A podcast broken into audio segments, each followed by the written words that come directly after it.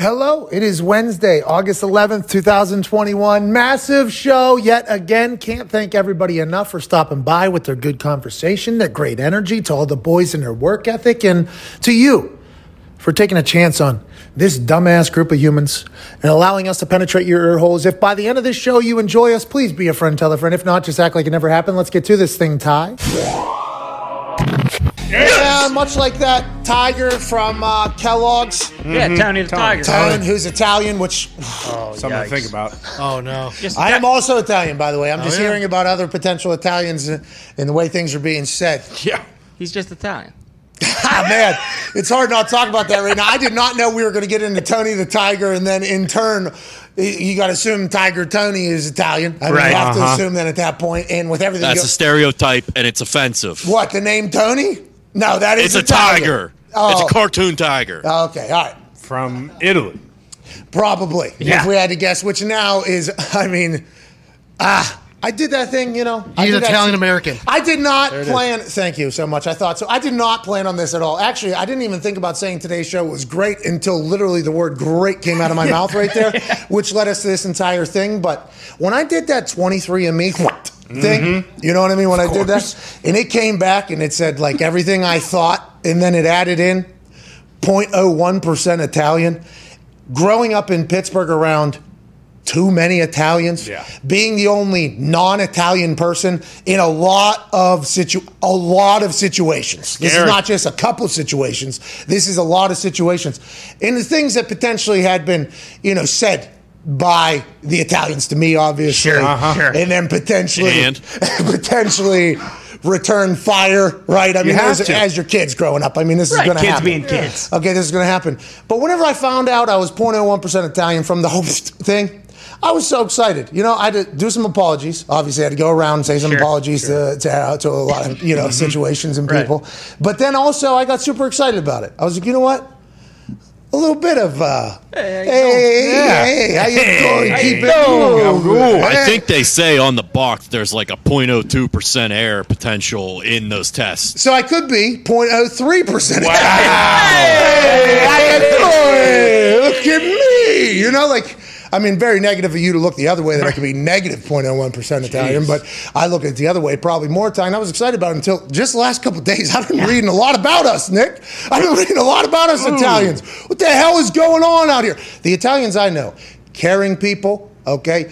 Great, great cultures oh, Absolutely. houses, the environments, the atmosphere, the food, everything. It's a it's an absolutely beautiful culture. There's some other things, mm-hmm. you know, that come alongside of it. There may be some outthinking or outwitting to do things that may be Shady. not legal. Sure. You know, corruption, people. potentially. Yeah, there's a lot of that that potentially goes around, but it's a clever bunch. What I've been learning the last couple of days about being Italian, I don't think Tony the Tiger was saying it's great either, but I, I don't think so at all. What's going on? Are we okay? Is everything all right? Do I need to re to find out if that 0.2 percent air thing is real or not, Nick? Are we okay? We're great. Never been better. There's some people. Definitely been better. Some people speaking a little out of turn, and then there's Great. others, you know, using uh, their 0.01% maybe as a little bit of a crutch. Oh, no! Wow. It's not me making those memes and gifs. It seems to be everybody else uh, except for us. I'm trying to go to bat. The Italians that I grew up around, what is being said about Italians is not the Italians I know. No. So maybe the Pittsburgh Italians are a little bit different than uh, other Italians. I'm not 100% sure. Franklin, Nikolai, It's not Franklin. Big Frank Luke. Frank, Moraldo, the third or fourth, No, no. the second, None of that. uh, junior. No. No suffix necessary. Okay. Anyways, great people. I want to let you know the Pittsburgh Italians should not be associated with all the other Italians, but I am trying to learn about my family's history. Okay, so I am trying to learn about all Italians. I'm learning about, I guess, a group of Italians that are a little bit. A little handsy. a little too- mm-hmm. I'm learning that. Well, t- not just handsy, I've heard. I- Just Italian. yeah, well, that's what that, I don't know. I'm just saying the Italians don't deserve what's going on right now, from my experience. Thank But- you. But maybe that's because I don't know enough about my 0.01%. That's all I'm saying. Yeah, you need, you need to watch Sopranos. You should, but it won't support much what he's saying, more so what Cuomo's saying. Uh, anyways, so it's a great day to be an Indianapolis Colt fan or be associated with the Indianapolis Colts. Just a couple days removed from panic, maybe being at an all-time high. Maybe there was a red button on a table for every Indianapolis Colts fan that says "fuck," and they're all hitting it. Yep. Everybody's hitting it. They're going, "Oh no, this ain't good. This ain't good." At quarterback, we traded for after turning down a couple others allegedly. Huh? Tom Brady being one of them. Yeah. Uh-huh. That quarterback you're paying a lot of money for, he got injured in high school, you see. Okay, so in high school, he got injured. That bone was just kind of hibernating like a bear. You know how a bear goes into a cave? His Yep. this bone inside of his foot that broke off was actually went into hibernation, and then it, uh, it, it it just popped back out. We have to have surgery there. He's going to be out five, 12 weeks. What? How much money did we? Uh, this guy, he was back to form. He was draining free throws. He came in here, big son of a bitch. Big. Big dude. We're talking defensive end size, playing quarterback. Seemed to have found his mojo. Uh, Mike Oh. McCarthy will talk about that. But it was just a, it felt like he was all the way back. Of course, he gets his injury already. Philadelphia Eagles fans are like, of course, he's hurt again, and he's screwing us out of a pick. And Colts fans are like, uh, what is a Jacob Eason, you know, and, and what is a, a Sam Ehlinger? And then a day later, it felt like Quenton Nelson, maybe greatest guard in the history of football when it's all said and done. By the way, same thing. He's out take a hike. Darius Leonard had an ankle. He wasn't practicing. It seemed DeForest Buckner, something happened with him in practice. It seemed like the world was crashing for the Indianapolis Colts fan. And I remember a Patriots fan, a diehard Patriots fan, Sure. laughing in the face of the Indianapolis Colts, including me. Do you oh, remember that? Oh, yeah. yeah. Rightfully so. Yeah, big big New England Patriot fan. At Boston Connor, Yes. laughed in my Indianapolis Colts face. Here we are just a couple days later. Guess what? Frank Reich, Chris Ballard, long term contract extensions. Keep building here. Just do what you got to do. What? What? Quenton Nelson, no boot, walking around, no mask, having the time of his life, less than a week removed from foot surgery. Was supposed to keep him out for five, 12 weeks. What? Carson Wentz, same fucking thing. Add mask, cuz we all know situations going on right now. He's not limping. He's not doing anything. He's already back. These two guys, pillars of our team's success this year, they're either going to be great because of these two or potentially be terrible because of these two. They are back less than a week removed from a surgery that we were told they were supposed to be locked down for two weeks. No blood flow to the foot, it said. Not allowed to have any blood flow. That's why it could be five, it could be 12, depending upon the recovery. Frank said that Carson's going to have to be away from the team. He's going to have to be down for two weeks. Who's this doctor Yeah. that did these foot surgeries that had expectations of two weeks done, and then less than a week later, both of them are back walking? This might be the greatest foot surgeon in the history of human existence. Yeah. And I would like to applaud whoever that was. Because if she or he don't get the respect they deserve for, it seems like breaking every single medical prediction for this potential thing. Yeah. What is going on? And I'm so happy they're back. At Ty Schmidt, a man whose brain was good enough to go to Harvard, said, Nah, I want to go to Iowa because he's from Iowa. Oh, yeah. He wanted to play baseball and he's a Big Ten angler. Your thoughts on this doctor potentially being the fucking greatest doctor we've never heard of before?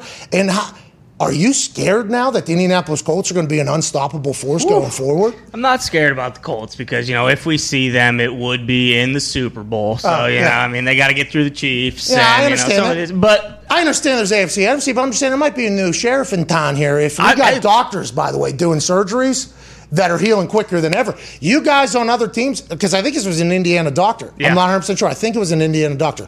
Went to a specialist. I think then an Indiana doctor did. So I'm not 100% sure. We don't know the name. We should look into that at some point. I'm sure somebody would. If this is what he's doing with this, uh, can we not have him maybe to start taking some looks at some knees too? Yeah, no kidding. Because now they got rid of the IR thing. Guys don't have to wait eight weeks, or uh, one guy can't be deemed to return eligible or whatever, and then everybody else has to be off for the rest of the season once injured.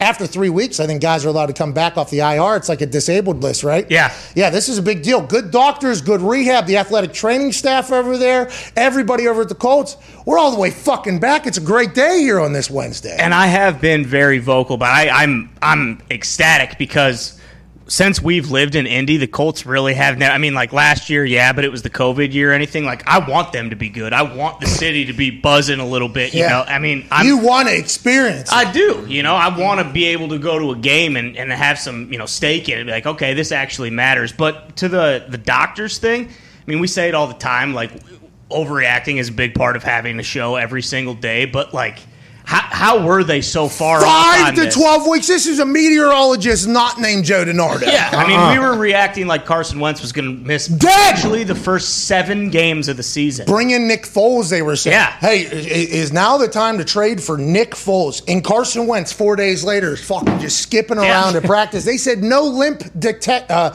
detected, said Gregg Doyel of the Indy Star. He said no limp detected. I was like, what? How? What? How did we get to this point?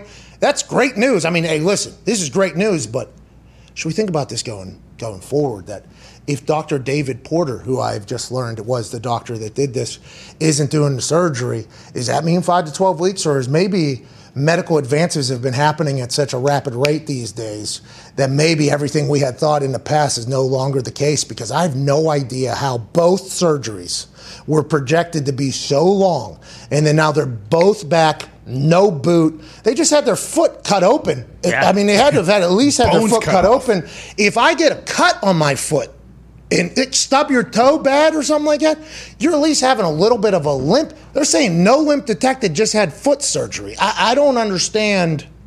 I don't think I fully understand, but I'm pumped about it. I don't understand how or why or what's going on. But when Mortensen put out that tweet and said, hey, things are trending towards Carson starting first week, and also Quenton, by the way, which is on a very big weight bearing position of offensive guard, which your foot is pretty im- impressive. I mean, this is. It's awesome. I- I- It's just absolutely awesome. And I don't. If this is where science is, let's keep it going. I mean, either this guy, Doctor Donald Brown, or whatever, David. David, Come Por- on. David Porter. By the way, shout out to Donald Brown, running back out of UConn. Okay, then he was an Indianapolis Colt. He got drafted in the same class as me, first rounder. Great guy. Okay, he's not a doctor though. Okay. David Porter would be the David doc. Porter. Yeah. Either he is a top tier genius, best one we got, or he was the only guy who knew and told them like, "Hey, it's gonna be seven to twelve weeks." Okay, but the whole time he was thinking like, "It's actually only gonna be like three to four. And then guys Oh. like then guys like McAfee are gonna be like, "This guy's the greatest doctor around," and, and he knows he's gonna be in business for the next. Oh, so you're um, kind of misleading on the projections of only information you have a little insider trading almost, but to benefit yourself. Potentially, I'm not saying Doctor David Porter would do that. I'm just saying, hey, let's check the boxes. Maybe. Okay, so it would be like, uh, so it'd be like, uh, oh, hey, is that Dr. David Porter? Go, I know him.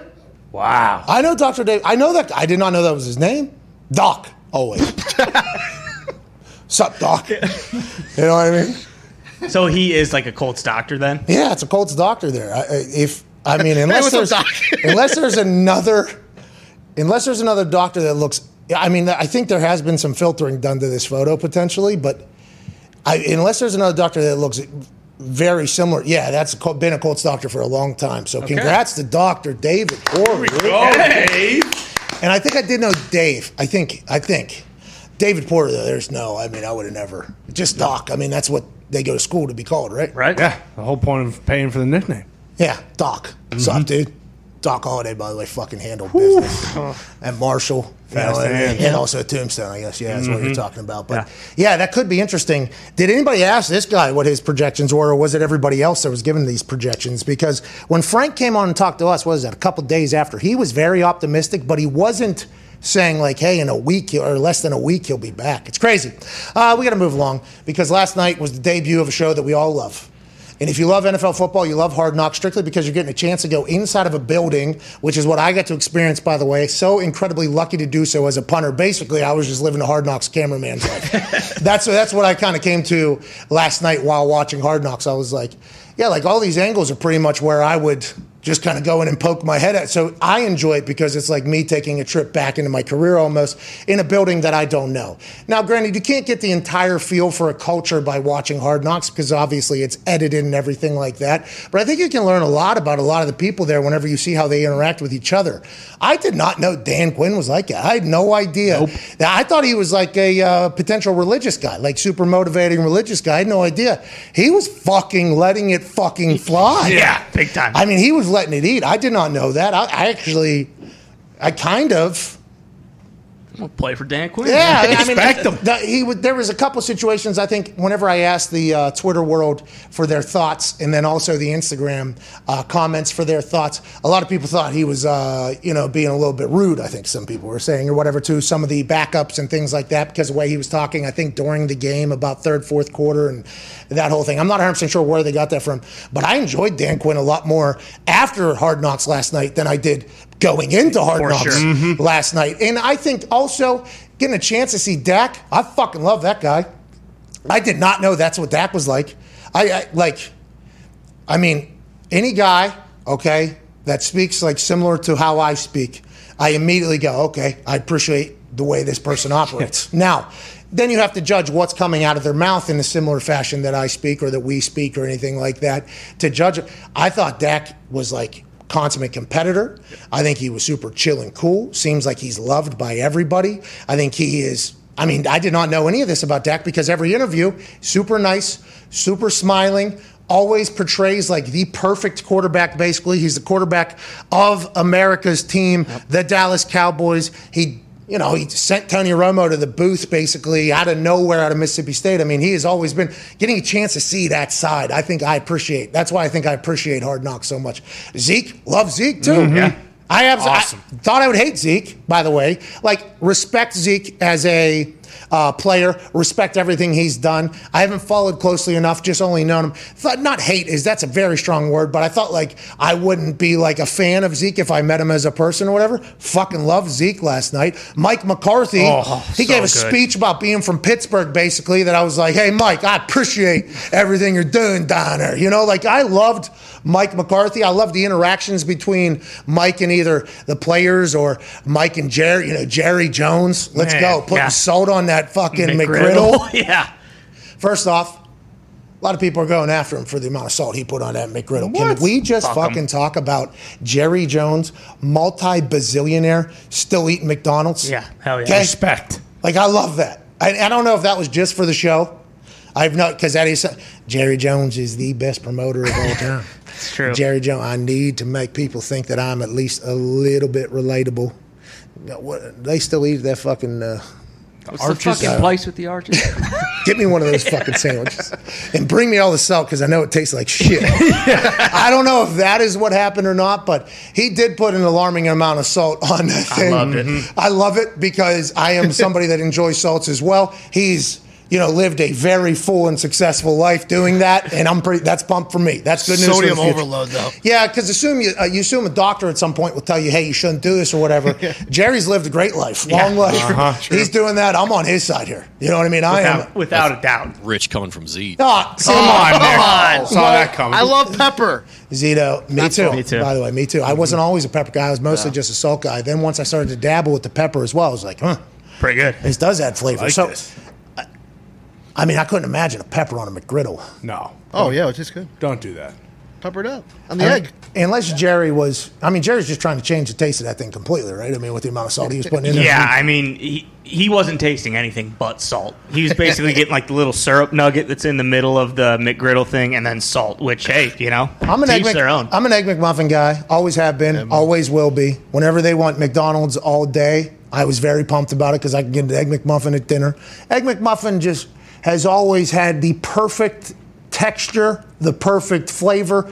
Just every. It was the perfect breakfast sandwich in my eyes, and they've, they're no longer going all day. By the way. no, It's bullshit. where they stop at ten thirty. What the fuck? Yeah, what are about. we doing, dude? This is like the NFL getting rid of the taunting stuff. Like, yo, we're, are we going back in time right now? Is it that hard to toss in the goddamn Canadian bacon, ham? Is it that What? hard to just crack an egg into a thing and drop it into the same fryer you were dropping it into? What are we doing? Why are we doing this? Why are we going backwards? I don't know. Well, and then you can still get a hash brown at like six p.m. You know, so Which is good news, They're way. picking and choosing. It's like, hey, we we know it ain't that damn hard to make an egg McMuffin at six p.m. Did you expect Jerry to be a McGriddle guy? Uh, no, but when I saw it and like the way he was like putting it on there, I was like, okay, yeah, Jerry Jones eats that every single day for breakfast, without, without question. routine. Like, yeah, he's not. That's no bull. Like, I didn't. That's not for the camera. Like, Jerry Jones is smashing a McGriddle, a hash brown, and a McDonald's coffee every single morning. I was about to say, do you think he has like one of those old guy coffee meetups at McDonald's?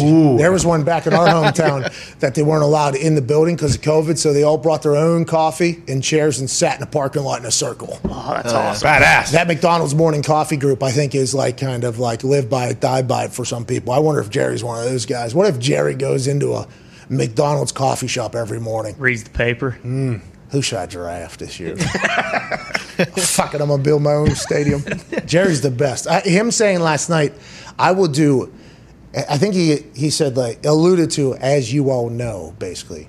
I would do anything known to mankind to get in a Super Bowl or be in a Super Bowl. Like, I wonder if he's always been that desperate for this type of like for the Super Bowl. If he's always been that competitive, or if he's starting to view it like everybody else. Like, hey, it's been a while. Hey, mm-hmm. you know, like Jerry was just at the Hall of Fame there's a lot of celebrating of the good old days whenever things were fantastic and wins were happening at those Hall of Fames.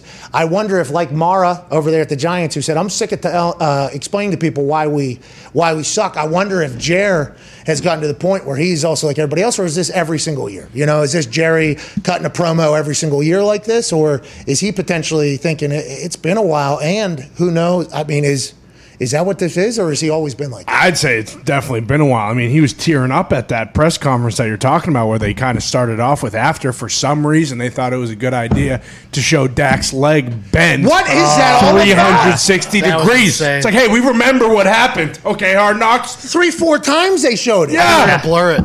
Huh? I thought they were gonna blur it. Yeah, they And I was did. like, holy shit. The internet has done us all a favor by blurring it, and HBO's like, ah, wait, wait, by the way, fresh out the gates, fucking Remind him. Mud. Yeah. we are throwing high heat, Yeah. three pitches right in a row to start this thing up, and it, it was. I very forgot how gruesome it was. Yeah, I it was a really cramp. did. Ridiculous. I didn't realize he tried breaking it back into place. Yeah, and then the other person did. Yeah. Mm-hmm. Right, that came. So, I I somehow avoided Seeing it? after the initial happening, I somehow avoided seeing it ever again. So I saw it one time the first time. It was enough for me to understand. Then when everybody talked about it afterwards, cool. I do not enjoy looking at that shit. No. Okay, I, I do not at all. Last night when HBO led off the fucking show with that, basically, uh, almost immediately, Yeah. up- and I understand it's a big part. I understand it's a massive part of the story. But me, there's a lot of people that enjoy that type of shit, I guess, on the internet, and people that I I guess there is. I mean, there's people that do a lot of stuff on the internet, but there's people that enjoy terrible things happening to other people on the internet. And I, I'm not one of those people. I got pretty uncomfortable there. See the thing Oh, again. yeah. But then looking at how small of a scar it was, that was a small scar. Yeah. I think I have a bigger scar like on my knee from trying to jump a bike over like uh, maybe some wood or something growing up as a kid, just scraping that thing than he has on his ankle. And he called it his little wishbone, I think is how he referred to it or mm-hmm. whatever. And that thing is small. How do doctors, like, how'd they get in there? Fix that from that tiny of a thing, or did they tie it? I mean, how, and how is he back running around? Yeah. And I just, all this shit is insane to me. I think, so I guess watching it one more again did cement, like, hey, remember, this was terrible what he went through. And he's already back. I guess it tells that story, but they hammered him a bit too much. Oh, yeah. A bit too much. How'd you feel about the bikes at training camp? Uh, the little uh, community they had was pretty sweet. It looked nice. You're talking about like the one that Zeke stole from Dak when Yeah. he was sitting Yeah. outside. And then they put the four on the front of it you know, quickly afterwards. Like, hey, I know everybody kind of fucks around with these bikes. We don't have enough for everybody. It's kind of a little game, but that guy actually needs it. Okay. and uh, let us show you the first five minutes of Hard Knocks here to tell you why he needs it. Boom. Bam, pow, bang. But that's a really nice area. I think Zeke is. had like an apartment. Yeah. And, and they roll into that cafeteria that, in, It in almost- Oxnard, California. It almost looks like it, and I don't know if it is. It almost looks like it was built for the Cowboys training camp. Like it was kind of weird, like the way those apartments were set up. Like you, it looks like you know, like this. Maybe not this year, but like this has been a plan to like build this stuff up for Cowboys training camp. And watching how nice that place was, because I knew they had traveled, but I didn't know how it operated. You know, because it was really fascinating. This is before teams were in LA, you know, and Jerry's from the LA area or whatever. So him taking training camp to Los Angeles, which is where every other team that was looking to build a new stadium would threaten to leave uh, to, Jerry kind of cemented himself in there to kind of build up a fan base whenever he saw a little bit of an absence there. And moving the, the training camp there, I always thought had to be hell on earth for the players and coaches and the equipment managers and the athletic trainers and everything like that because moving stinks. And then after seeing it last night, I was like, oh, we went to Anderson, Indiana, and stayed in some. Sh- they were nice, but public bathroom, Right. Everything like It that. stunk. And those door, it stunk. You still had to go stay somewhere. So getting on a plane, I guess, and flying from Dallas to California, and then just staying there, I guess it's not that big of a difference. The only negative would be if you didn't have any fans or whatever. If you wanted to open it up for the public, like from a business standpoint, and the Cowboys have fans everywhere. So after watching last night, I thought like, oh, this is brilliant. How come more people don't do this type of thing to build their fan base? Like, that seems like a good idea. And it would stink for the players. And if it wasn't set up with like full apartments for guys Yeah. and everything like that, it, they've made it very easy. I mean, that seemed like a really good idea. And once again, that's Jerry Jones fucking being a genius. What did you think about the uh, Mike McCarthy mojo drill Okay, so I didn't fully understand what it was going to be. at all? So I think it was a, um, I think he was what, like put the fire out type situations or like big time situation. That's how he's calling situational football. I think is how he's describing those situational things. Like okay, he said third down and eight or down eight. Yeah. That, that so those happen in every practice, right? There's always some sort of situation that you're working on. Normally third downs are one day and first two are the other, and then there's a fast Friday and then a walkthrough on Saturday and then the game week. So, but every single day, whether it's you're working on first down, second down, or whatever, there's situations in there. You know, like if it's second and long, you have to work on that, and they're radioed in. And for us, the only reason why I know this is because some of those situations do have a kick at the end if it happens, right? So, like, hey, two minute drill, 135 left. It might even be a situation that another team actually had this past season where there was no timeouts, how they handled it versus how uh, they would handle it instead. Uh, maybe something they did last year. Like, for instance, the, um, the Chargers. There was a lot of situations where the Chargers were handling uh, the situation terribly. Yeah. They were in the lead. Okay, we're trying to run four minute offense here. Everybody on earth knows that when you're in the lead at the end of the game, you're trying to stay in bounds. You're trying to keep that clock running because guess what? The clock runs, game ends. Who's in the lead? You are. You win. Win. Okay, so that is just smart football. All right, that is just what you have to do. The Patriots have dominated in these types of things. Football IQ is how it's described, but it's all situational football, basically. It, the Patriots have dominated for so long. The Chargers will probably go through in practice in different times situations that they potentially fucked up last year. Now, whether Staley tells them that is what they're doing, or somebody remembers it, or if they're doing something else, all those things happen. So I thought the mojo moment was going to be something I hadn't seen before. I think he was maybe going to add some energy to it or something like that, or but it just seemed like it was just situational football and pretty big plays, which I guess he's trying to point out, like, hey. You know, there are plays in the game, and then there are plays in the game that you have to show. I don't know. I'm not 100% in, but just like Mike McCarthy said, if you get a chance to use an Austin Powers line, you do. You and that's that is what you have to do. But bringing energy, you know, to practice and trying to make something that is very routine feel new is a massive part of coaching. You know, like eh, things can get stale. You have to change things up and bring energy, like the gold member. Yeah. You know what I Mhm. mean? Uh, which a lot of people said, "Wow, isn't that interesting?" Mike McCarthy's using Austin Powers one year after the Gold. Oh. No kidding. That's I mean, but hey, what do Hey, you, no kidding. That's you didn't hear, you didn't read that last night. No, I mean, I, I when I was watching, I was like, oh, that's- you were pushing the narrative. Well, I, I- Ah. I didn't say anything, but you know, I mean, that's very convenient. But outside of, it's weird because with the Cowboys, it seems like you kind of know everybody on the team already. But like you said, like I had never really seen anything from Dak. Like you, what we get of these guys is such like a polished kind of bullshit, Bullshit, version of it. yeah. So it's awesome to see. Like, was there anyone else that you saw last night that you're like, oh, I like this guy. I want to see like you know what's going to happen the next few weeks here. All right, so Coach Bones, we learned a lot about. Mm-hmm. Yep. All right, Fassel, son of a coach, legendary coach, has been a wizard special teams coordinator for a long time and also been on coaching staffs, I think, that let him do his thing. You know, like I think he was with Fisher, and Fisher let him run a, a bunch of fakes with Johnny Hekker, who is fucking freak athlete. And then whenever he uh, went with McVay, they continued to let him do a bunch of insane stuff. He got paid a bunch to go to Dallas when they were trying to fix up their special teams because of how, you know, he has had a lot of success. And I think Mike McCarthy actually said last year, like, I, I talked to Bones about stuff because I think he's super high football IQ. A lot of special teams people are, by the way, because a lot of situational football um, situations end up with around special teams. A punt, a kick, uh, something like that happens. So learning that he's been neutered and then reopened Yep. was fascinating. That was a fascinating thing to learn about him. But it seems like he had great connection with his uh, players. Yeah, they loved it. Uh, guy, I think the guy said, "You're a soldier" or something at the end of that. And he was like, "All right, well, he's got that room. I mean, the room and they are very tight. And I guess that's how you can learn about each other. And I, the only way you can, you know, kind of grow together is if you learn more about. And I feel like HBO was like, "Hey, here's a special teams coordinator. Uh, I don't know if you know he exists or not, but." You're about to learn a lot about him, and his uh, him and his team got along great. Micah, I enjoyed Micah. I thought he was a fascinating guy out there. He flies to the football. Oh, yeah. Juice. He flies around. Now, Town Diggs was all upset after the preseason, uh, the Hall of Fame game, because people were crowning Parsons Right. as a new legend in the NFL or whatever.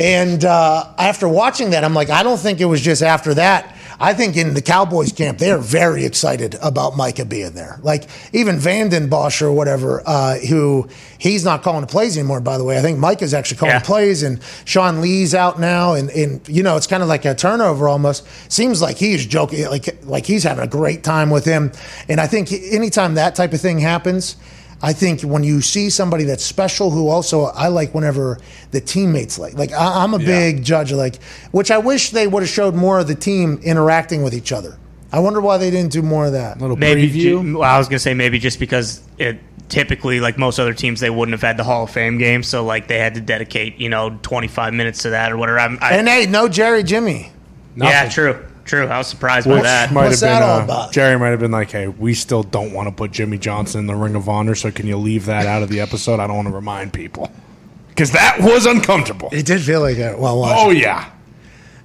obviously this guy's done a lot for the Cowboys. And uh, when we started that Ring of Honor, it was uh, You know, we can't just let everybody. can't let everybody.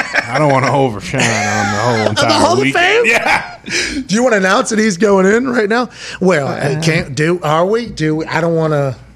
I don't want to take any any shine from the Hall of Fame. what a moment!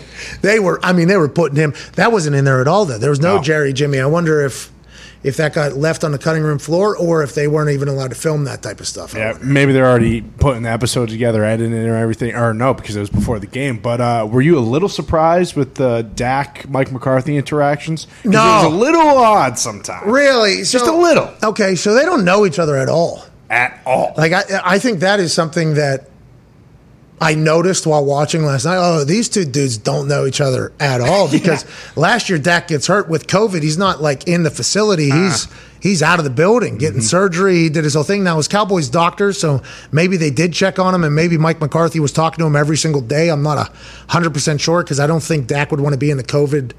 I don't think so. Protocol, Right, yeah. So although Mike has been there for a year and Dak has obviously been there for, I don't know if they know much about each other. I mean, maybe OTAs they got a chance to get learn about each other. This is maybe you know their second training camp because they did go through it, but I don't think they know a lot about each other. Whenever they were around. Last year, that was when the locker room was allegedly saying that Mike McCarthy's te- coaches can't coach, right? Yeah. Yeah. Uh-huh. That- And it wasn't Dak necessarily saying it, but somebody at the locker room was saying early on last year it was not good between the players and Mike McCarthy. Not good at all. And then Dak gets hurt and it only got worse, it looked like. And then towards the end, it almost felt like there was a little bit of a, hey, we're in this thing together. There's watermelons getting mm-hmm. smashed Yep. and everything like that. So I don't know how much they know about each other, but I do like, I do like that he said something that Dak potentially perceived as a lead for him to, you know, maybe make Dak think like he looked bad or whatever. slight, yeah. yeah, like a Yeah. slight or whatever. And then Mike, I'm, hey, I'm just busting your balls, champ. just busting your balls, champ. All right, just busting your balls because they don't know anything about each other. Oh, and he was so pissed that Oh. he couldn't practice again. Yeah, I, yeah, I've been out enough or whatever. Yeah. like I've said enough. Sick haven't I? I mean, what? the- yeah, I'll that tell whole- you if I'm fucking sore. Yeah, that injury. Yeah, the GPS said 575. Hey, what? was the GPS course? How about Mike McCarthy wearing a button-down shirt, having that 575 conversation? Just me thinking of what's going through his head. 575, fucking high. Oh, you know, I don't know. And what did that mean? What's the high score? Is it 600? Or uh, what is 575? I don't know what it means, but it sounded very high. But they gave us no other numbers in comparison. No. This is kind of like the Olympics when we watch one of those sports we know nothing about. Like, hey, you got to give us a fucking layman here. Yes. You know what I mean? Like Yeah. you, Mike McCarthy, what was your score today? You know, like let us know what his score was. I was at 375. What? Hey, let me know what Zeke's was. So I think that'll that would obviously, but they only have a certain amount of time, I guess, is what they're thinking. But Dak was not thrilled that he had to watch other people take reps with the ones that are very important, by the way, to a quarterback coming back for timing and everything like that.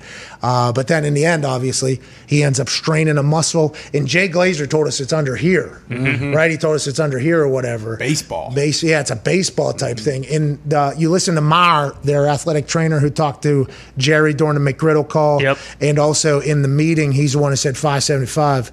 He said that uh, they could go, he could go, but it'd make it much worse if you just let him give a rest for a week. I don't know how long they said, but if you, you give him a rest, it'll work out better or something like that. Well, and I'm pretty sure I saw on NFL Network this morning that Dak is back at practice today, and he missed two weeks. So, I mean, it, it sounds like you know that it, that's really all that needed to be done. And next week we should get him, you know, getting the majority of the reps. Uh, hey, Dak, shouldn't we get in the gym and get some treatment? but hey, I appreciate you wanting to stay out here and all, but don't shouldn't we figure out what the hell we got here? yeah, you're right. All right, see you later. Because that was probably when all hell broke loose when Dak walked off the field. Mm-hmm. Yeah. is probably when the media thing, Right. Everyone started, you know, spinning some sort of yarn. which is why Dak maybe didn't want to leave the field. Also, Yeah. like on top of, and then Mike's like, shouldn't we fucking get some treatment? Now that the world's opening back up, so many new thrills are on the horizon. Okay. And whether you've been in a relationship for years or just getting started, we're excited to get back out there and meet new people. Hell yeah. When the moment comes, let's not come too quick. Oh, here we go. That is not what they had in their copy. Okay. they should. That was, I think they're going in a different direction. So let's go back a sentence or two. Okay, okay. When you, when the moment comes, you want to be ready. That's true. Yeah. With Roman, you can get a free online evaluation and ongoing care for erectile dysfunction, all from the comfort and privacy of your home. Once you take care of that, though, you get the Roman swipes. And guess what? Ha! Lasts a long time. Banging a, banging a, banging a. Yeah, it's Pete Alonso at the all at the home run derby. That's right. Dingers. Downtown. Bingo. David Occup- population, you dude. Hell yeah. Roman ready equals confidence. The confidence that you know you can rise to the occasion in the moment. We're looking at the Summer of Love 2021 version, and Roman wants to make sure you can participate in your way. Whether that be as a single person or a couple who would still rather stay in with each other, a U.S. licensed healthcare professional will work with you to find the best treatment plan. If medication is appropriate, it ships to you for free with two day shipping. Okay. That's huge. Free?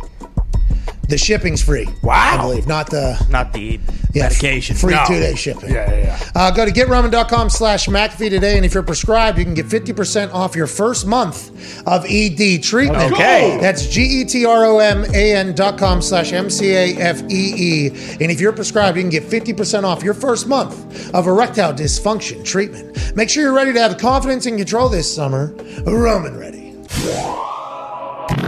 Tone Digz, did you see my futures bet today? I did. And how do you feel about me betting 250 American to win $32,000? Oh, thought it was incredible. Those are my favorite type of bets. Uh, except for I think you're putting a lot of trust in a guy named Carson Wentz who hasn't been great in the last few years. Back to the graphic. I did pick the Indianapolis Colts to win the AFC South. The interesting thing was I I I went through to pick, you know, who I liked and who I didn't like. The NFC West was very scary for Yeah, me. yeah, I, very scary. I am not tough. I'm not touching it. No, no. So when I looked down, I said, uh, you know what, this is a seven leg parlay and it's at plus 12,998. this is good enough. I don't need to dive into the NFC West, which is going to be a crapshoot. Yeah. Uh-huh. There's a lot of very, very, very talented humans in the football department in the NFC, well, as there is everywhere. But I'm just saying those teams seem to be. I got the Bills in the AFC East. Wow. Well, What? Sure. Yeah, yeah.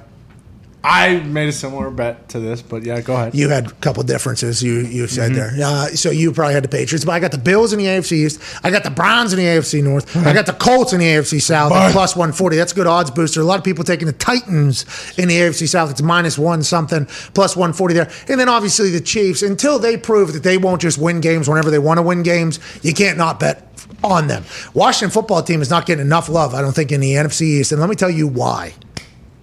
Ryan Fitz magic. Yep. Yeah. You saw what Heinicke was able to do with that Washington football team in the playoffs against the Tampa Bay Buccaneers. Son of a bitch almost beat the Super Bowl champions. Yeah. Ryan Fitzmagic is a adult version, a graduated version of Heinicke. With everything that Ryan Fitzmagic has in his, in the tank, in the brain, with that team, the way it's been assembled, and Ron Rivera has the vaccination rate up high because at one point he said, Hey, listen, get fucking vaccinated. That was exactly what he said. Yeah. Uh huh. We actually got audio from the team meeting room, and Ron Rivera was quoted as saying, You guys need to get fucking vaccinated now. That was a different team meeting, and, and then even one more time, whenever the, the rate was below fifty uh, percent, and he's coming back obviously from uh, leukemia battle or whatever last season. In the the third team meeting, we got audio from it. He said I'm sick of this. Get fucking vaccinated. There's a little bit of a beef possibly between Ron Rivera and the team, but I think the vaccination issue was quite a hot topic for everybody in the NFL, and it's getting figured out now. But I like the Washington football team, especially at plus 260 whenever you're doing a seven leg parlay and you can kind of go ahead and raise the odds just a little bit, especially with how they look. Cowboys might be an issue, especially after watching Hard Knocks. Okay, I love Dak. I like Zeke. I love Zeke. I like Mike McCarthy. I have no idea how it's going to go. I like to. Hey, a fucker's heavier than you think. Uh-huh.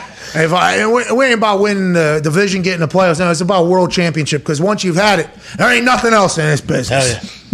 I love Mike McCarthy, and I think the Dallas Cowboys have a chance to be okay, good with him at the helm. But for me, Fitzmagic, Chase Young, that team with what they were able to almost pull off in the playoffs, that's the last thing. What have you done for me lately? The Washington football team almost surprised the world with Heinicke at quarterback. Even if Heinicke has to go in and it's not Fitzmagic, who looks legendary right now. Yeah. Yeah. He looks like he just looks like um, you know, what was that Michael J. Fox movie where he played basketball, but he was Team uh, Wolf. Teen Wolf. It's kind of what his face looks like. Yeah, Photo surf. he, he kind of looks. like And by the way, Teen Wolf could ball. Dude. Oh yeah. Uh huh. Good jumper. Did have a great jump. People, people made fun of him though. I think because he was a little bit different, Yeah, right? yeah, he was he's a little hairy. Yeah, he was. a little- hairy. He got bullied. He did. Manscaped. He did need Manscaped at the time, but at that point, there was no lawnmower 1.0, 2.0, 3.0, or 4.0 to What? really take care of that entire thing with a uh, non Nick.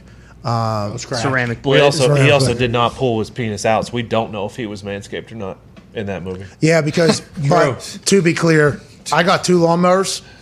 All right, I got one for the face Yep. and then one for Bottom. everything else. Right. Bottom face. Yep. Bottom face. Anyways, they could be great. Go back to in the last pick, Packers, obviously, Bucks, obviously, two fifty to win thirty two thousand. I feel pretty good about it. How will it play out? Nobody knows. This is the big. This is big for me. This is uh this is a futures bet. You know that I'm going to have to stay excited for for what the next five months or so. I think thirty two thousand on the line is going to be good. But if any one of these teams start out a little bit slow, this is completely wasted two hundred fifty bucks betting on something we know nothing about. Let me ask you a quick question. Which three of those are you most confident? Most confident in uh, obviously the the worst odds: Chiefs, Packers, and the Bucks. Okay, so if you think those three are going to win their division, that is plus 256 if you parlay those three to win their division. Oh, because then I can just put a quick hundo on that, probably get my money back, is what you're saying. Well, easily. Or you put, I put, I like, if I was thinking your money terms, 5,000 to win 13,000. oh, so you're saying I, if I like those three, how much do I like these three? it up. Go ahead and put five grand on that thing and just keep it moving. All right, I appreciate that. Hammer down, boys. You doing uh, future bets, current bets? Can we make money now in the future? everyone's playing playing in the preseason this weekend. One of my favorite ones is the Jacksonville Jaguars over the Cleveland Browns, and this is nothing against Cleveland Browns. It's just that uh, Baker's not playing. What? Case Keenum's his backup. He's What? a he's What? a veteran. What? How much you need to see out of Case, and then the guy down the line, Kyle Lauletta. I'm not sure about him, but the Jags.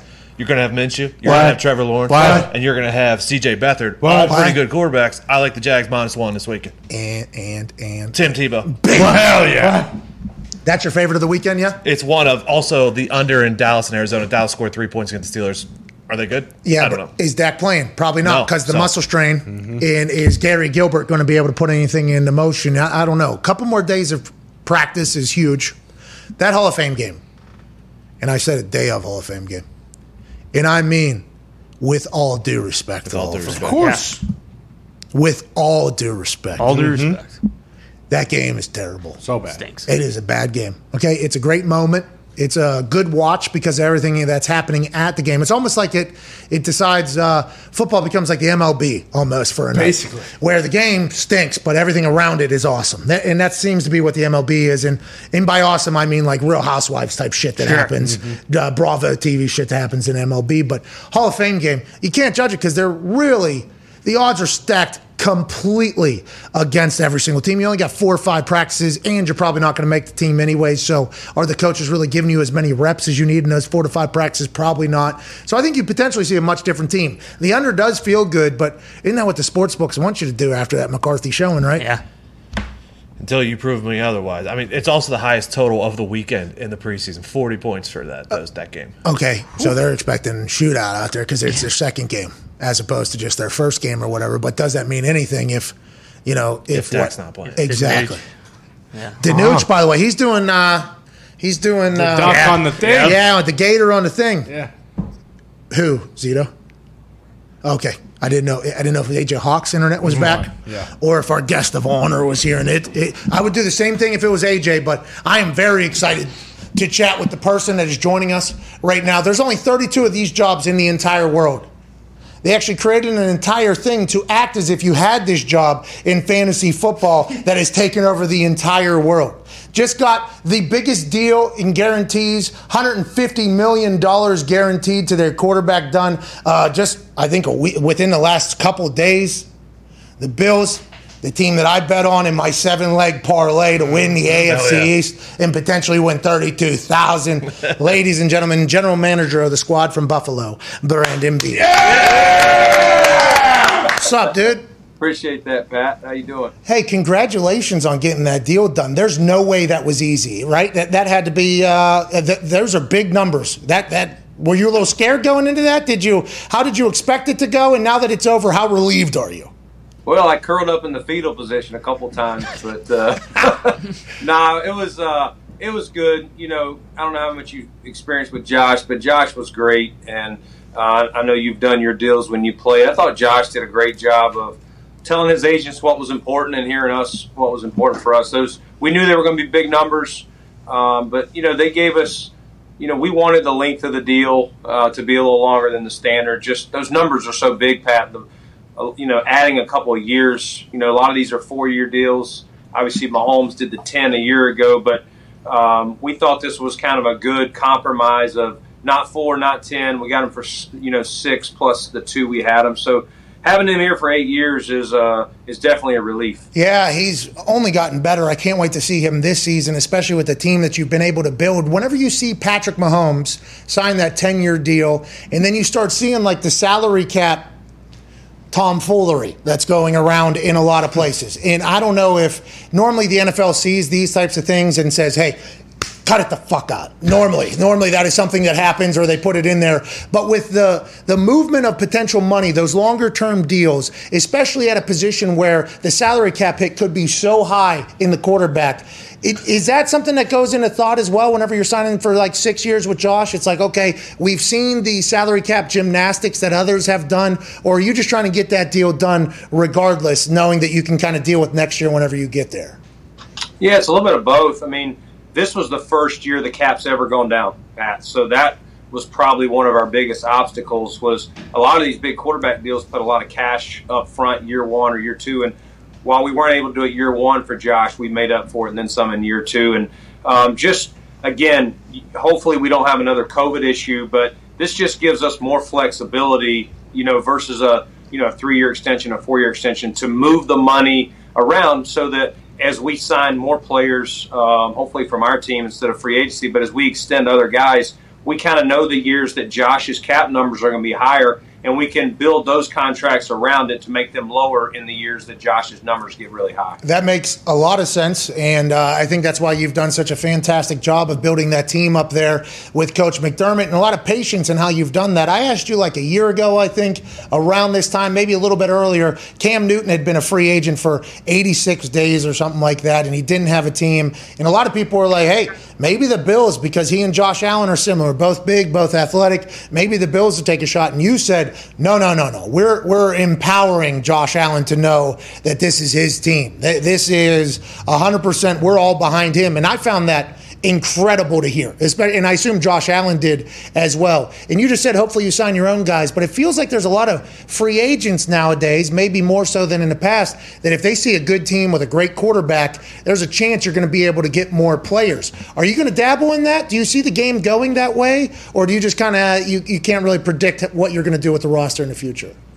Yeah, I mean, you, you do want to reward your own. You know how important that is. You know, uh, being in a locker room, seeing guys, your buddies, your teammates get rewarded for doing the right things off the field, on the field. But um, we do want to be an attractive place because every year you, you are going to have to find guys, whether they're minimum type players, uh, mid level salaries, or if you ever do decide to go trade for a guy like Stefon Diggs or whoever it is, Yeah. you want them to be excited to be here. And, you know, I always looked at Green Bay when I was coming here knowing that there's always thoughts about uh, playing in a cold city. Some people don't want to do that, but you don't hear that about Green Bay ever since Reggie White and Brett Favre went there, and then obviously Favre hands the baton to Rodgers. You don't hear about that, but and when Buffalo, when Jim Kelly was here, you didn't hear about it. But it had been so long since there had been a franchise quarterback. That to me was the number one thing we had to do here was find a guy, and um, obviously we, we showed that with the contract the other day. We do believe Josh is our guy here for the long term. Everybody's looking for a guy. They're doing everything they can to get a guy. Some places have a guy and they're trying to kick him out of there and not be their guy. That's for a whole nother day. And I like that you laughed. Don't say anything, obviously, get you into some shit, or maybe if you want to. But when you look at Josh Allen and how good he has grown, has gotten each offseason, I mean, I don't think any of us expected it. You did, obviously, because you're the one that brought him in and had faith in him and belief in him. But where he has gone has been unbelievable year over year. And I think there was something where he put sensors on his arm, like a golf swing, and he got it all dialed in. But the team has obviously gone as he has gone. Win a playoff game last year, as you did the year before. How do you guys take it to the next step? What is the big focal point you think to really get the Buffalo Bills into that place that they, you know, the four falls or whatever that happened way back in the day? But how does that happen, you think, especially in an AFC that's loaded right now at the top? Yeah, the AFC is loaded. Um, you know, the first thing we, we it's a new year, so we still have to go win our division. Last year was the first time we did that, Pat, and that gives you the home games. And you know, we know that people do not want to come to Orchard Park in January and play up here. We know the advantage that that is, and, and our guys saw that. Just you know, we beat Indy uh, round one and Baltimore round two. Uh, we just need to get that third game, that AFC Championship, instead of having to go to Kansas City or somewhere. We need them to have to come here, but um, the regular season will be important for that. Uh, you know, I think the biggest thing for us in, in the Kansas City game was we didn't get after Mahomes enough, you know, with our front, and so we tried to address that. It's hard to do that in free agency. Those those pass rushers, as you know, are so expensive. But uh, our first two picks in the draft were pass rushers, and um, we get Star Lotulelei back up front, who opted out last year. You got to win up front, and we just feel that could that that's probably the piece. Keep our offense where it's at, try to make it better, uh, and then just make our defense a little stronger. You've done a great job building up there. It's been fun to watch the Buffalo Bills. Most importantly, as you guys continue to get better, Bills Mafia gets more spotlight. You know, and you kind of alluded to Orchard Park, but what's going on in the parking lot also? Oh yeah. Oh yeah. and you know the things that are getting thrown on the field. Of course. Yeah, Buffalo is an awesome environment. Always has been, always will be. It seems like the entire city's behind you. I think we talked to you about this, you know, maybe after last season, but you know, a little bit ago. The crowd not being able to experience last year was such a bummer. How have you have you heard from Bills Mafia during this training camp? Like, uh, it- what is the environment like? I assume it has to be electric because Buffalo's been waiting for this for a long, long time. We saw it outside the airport after the win. Josh Allen had it. That has to be something that's exciting for everybody in Buffalo, right? Yeah, it really is. I mean, there there is there is nobody that matches Bill's Mafia, and um, that's not just the company line. I think people, every no one would dispute that that I've run into. um, you know what? We've had two open practices in our stadium so far this year, and you know we've had eighteen to twenty thousand at those, and you know it's just it's been awesome for our players to see that because even Stefon Diggs, you know, last year was his first year here. He didn't get to play in front of fans except the two playoff games. I think we had like sixty seven hundred here, and even that was at the time was exciting because it was better than nothing. But Yeah. um, this Pittsburgh home opener here with a you know close AFC, you know that's going to be a slobber knocker and uh, a rival. I think you know they'll obviously travel their fans, but uh, Bills Mafia will be uh, out of control for sure. We were in Pittsburgh when you guys took on uh, Duck and them. Yeah. And Pittsburgh is a very, you know, obviously prideful place. The fan base travels there everywhere. A lot of Bills Mafia in Heinz Field. We were there. It got, I didn't expect to ever see Heinz Field like that. Bills Mafia, I think, does deserve a lot more credit. And before the boys have a question for you, Mr. Beane, I can't thank you enough for your time. There was a, a rumor that you and Josh Allen golfed together going into this entire contract thing. Is that real? And is that how you do business? Because if that is the case, I have the utmost respect for that. You guys, hey, let's go get on four and a half hours out on a golf course. I'll watch you hit that thing 390 yards, and let's figure out what the future is. Is that what that was? Yeah, that's how I held his guarantee under two hundred million. He refunded one of the holes. so now we usually get out a few times a year. We we belong to the same place, and it's fun just to be able to. Uh, we have that you know that, that great relationship, and I think it helped work through such a, a difficult deal with where the with where the cap's at, and uh, he's fun to go out there and compete with. Uh, he hits it a long way, but uh, I just have to hope that he hits more errant shots than I do. Are you a good golfer? I'm all right. I'm all right. It's, it's, it's Oh, fun. you're a good golfer. You're a good golfer. I'm all right. It's it's fun. Uh, you never get to play enough in this sport, but uh, uh, being in football is kind of done for the year. But I try to play a lot as soon as the draft's over. Oh, he fucking buries Great me. Call. Yeah, you're great. That's all. That's awesome. Good for you, man. General manager of a team that's very good, and also an incredible golfer. That's fantastic. Uh, one last thing here. The, you just talked about playing and getting out with Josh Allen and belonging to the same course up there in Buffalo. Veach just came out and said that he never sees a situation where he, them, and Patrick Mahomes will end up like what's going on over in Green Bay. Obviously, you all have to watch everything that's happening everywhere. Is that something like what Veach said? Would you echo those thoughts? Like the organization and your franchise quarterback have to be on the same page. I think we're all kind of watching that unfold as the years continue to go on as well. When you got a guy, you have a guy. Is that something that you guys watch from afar, or is that just something you already understood, obviously? Yeah, I mean, I think we, we already had that. I mean, you do see where some situations are better than others, and um, you know, I, it looks like in Kansas City, Veach and, and Coach Reid and, and Mahomes all have a great relationship, and uh, I would echo that here. That um, we love Josh. We keep Josh very informed, and um, he, he understands that we have a job to do. You know, he's not making personnel decisions, but anything that we think would affect him or affect the locker room, uh, we do try to communicate that to him, knowing he is our franchise guy. Yeah, it's smart, you know. Like, that just seems like a smart decision. And Josh can throw that thing 83 yards or something. like Yeah. Ooh, that's a long way. Is he not the perfect guy for Buffalo, by the way? He's the perfect quarterback for Buffalo, right? He is. I, I told. I probably spent more time uh, at the press conference after we drafted him because not everyone was for this move when we took him, but explaining to the local media that you know when our city sees who Josh Allen is and what we knew about him at that time, he was the perfect fit of all the guys to to come here. He's just a regular blue collar. He grew up on a farm. I mean, he is everything this city is about and then some.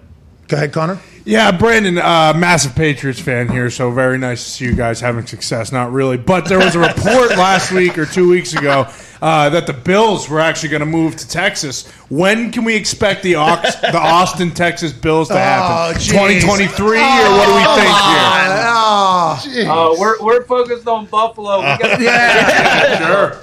Don't. What a Yeah. No, not nothing. Uh, we're not moving. Nothing like that. We're we're we're, we're planning to stay here.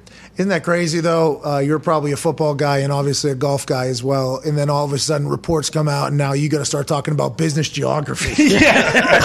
it's like, what the hell is going on? Go ahead, Ty. I just stay in my lane. Uh, focus on this team. yeah, smart. Go ahead, Ty. Brandon, when you put together a team like this, and obviously Buffalo hadn't had a, uh, success for such a long time, I mean, I guess you can't because if you get complacent, then you're obviously going to be gone. But is it tough not to like look at the the roster and the personnel that you have and be like, okay, there's really not much more we can do in terms of getting this team to a Super Bowl?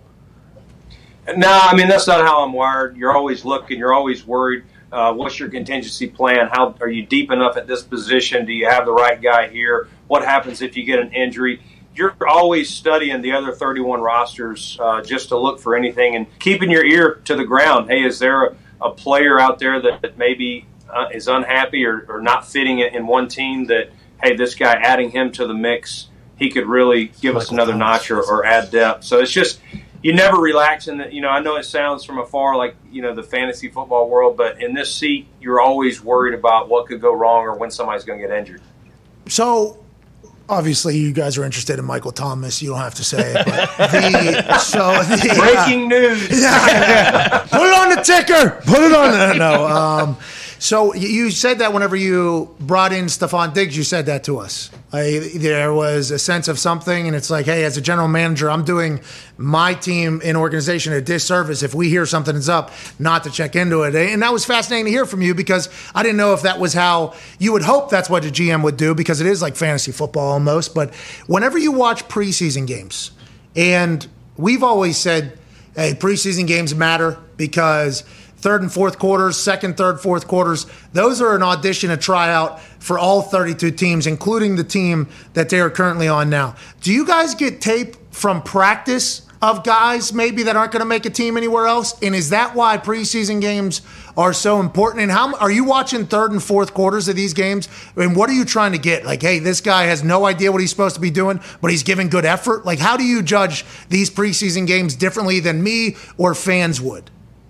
Yeah, I mean, you're well. I think fans is as you get down to the you know second and third you know string, maybe players they don't know, maybe they kind of tune out a little bit. Uh, that's when we tune in because those are the guys that you're you're really what you don't Pat, is you're comparing their their guy, their their 51st player, their 52nd player on their roster to yours. Is it is it an upgrade? Is there is their sixth linebacker?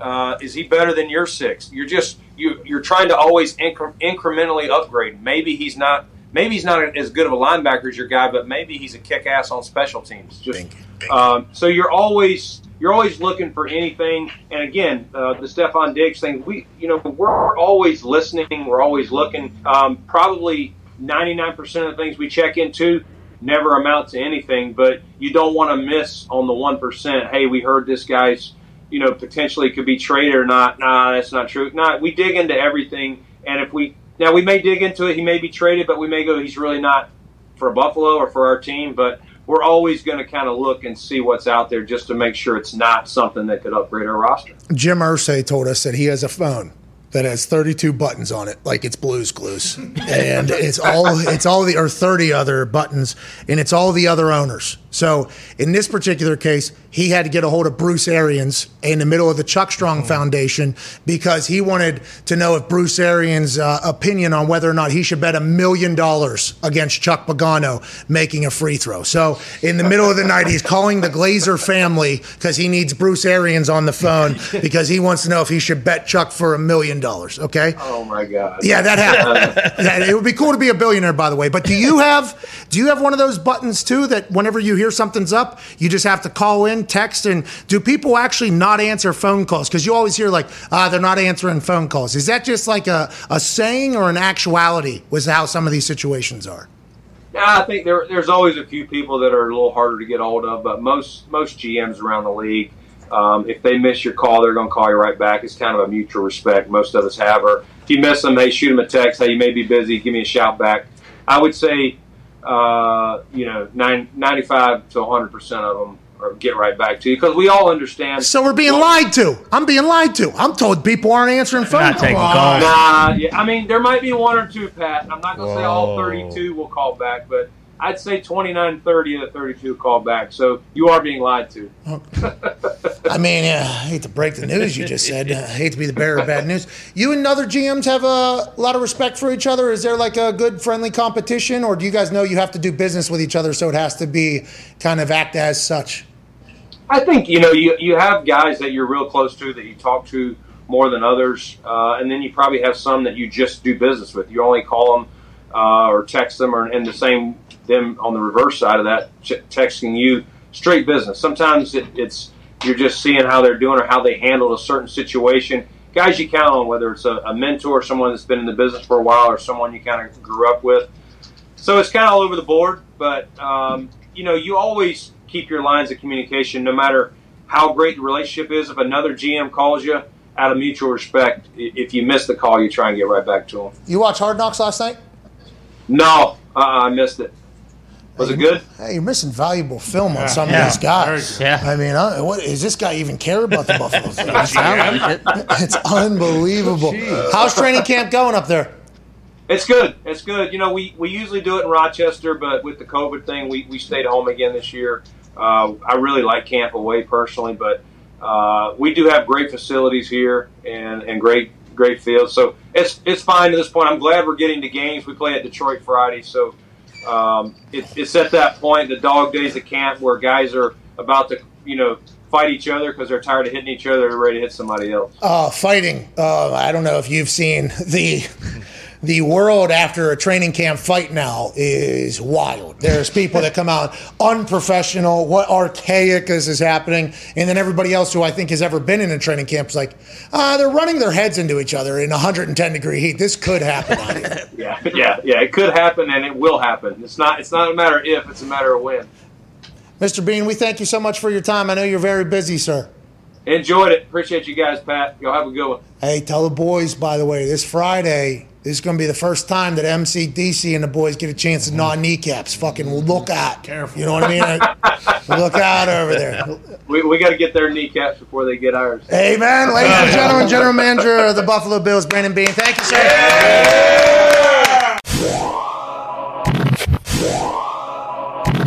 In the first ever appearance by the greatest of all time, the head of the table, the tribal chief, the universal champion, the man who carries Friday Night Smack Don, the greatest show in sports entertainment, ladies and gentlemen, Roman Reigns. What's up, dude? What's up, boys? Hey, man. Uh, you wear a tank top because I wore a tank top today, Roman? Is that. is, that, is that what is that what you got going on? I didn't know.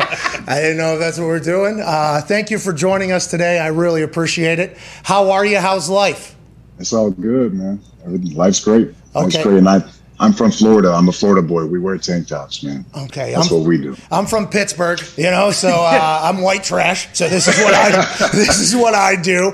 Uh, you're we're a week and a half out uh, from you know you taking on John Cena, and, and listen, Michael Cole, you know he had his entire. I mean, moment mm-hmm. whenever the Paul Heyman's version was much better, obviously. But when the music hit, Michael Cole loses his mind. There's that whole moment. Guess who's back? And then all of a sudden, immediately upon arrival, he goes, "You know what? Roman Reigns is who I want in this entire thing," which is kind of your life now. Week and a half out, having to go through this now uh, with John Cena. This whole as it's gone through here. Just your thoughts on the entire situation and John Cena as a human. Uh, man, I, like like anybody at the top of their game or in a very you know elevated position, uh, I think there's a polarizing effect.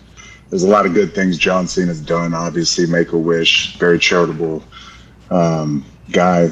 Uh, but when it comes to our profession in sports entertainment, uh, he's levels below me in this game. You know what I mean? Entertainment is, storytelling, right?